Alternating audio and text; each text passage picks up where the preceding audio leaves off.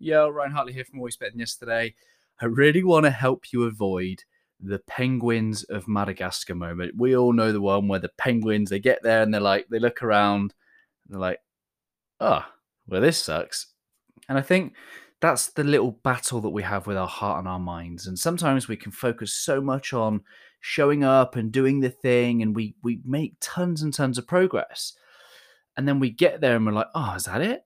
Like, is that it? Like, I've got the job, I've got the house, I've got the kids. Like, what is it? I, I don't feel indifferent. Like, is that it? I'm supposed to feel X, Y, and Z. And I don't. And it's that penguins of Madagascar moment.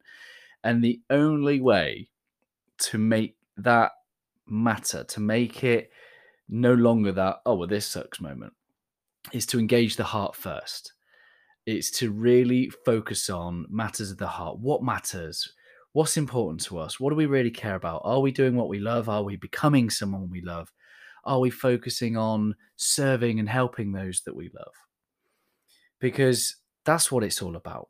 If we focus on that and we put that in there first, we can use our mind then to really plan the best way to get there, to really um, just keep learning and growing and and using discipline to keep showing up sometimes when we don't want to but ultimately, we're going to get to a place that matters come the end of it because we've put our heart first.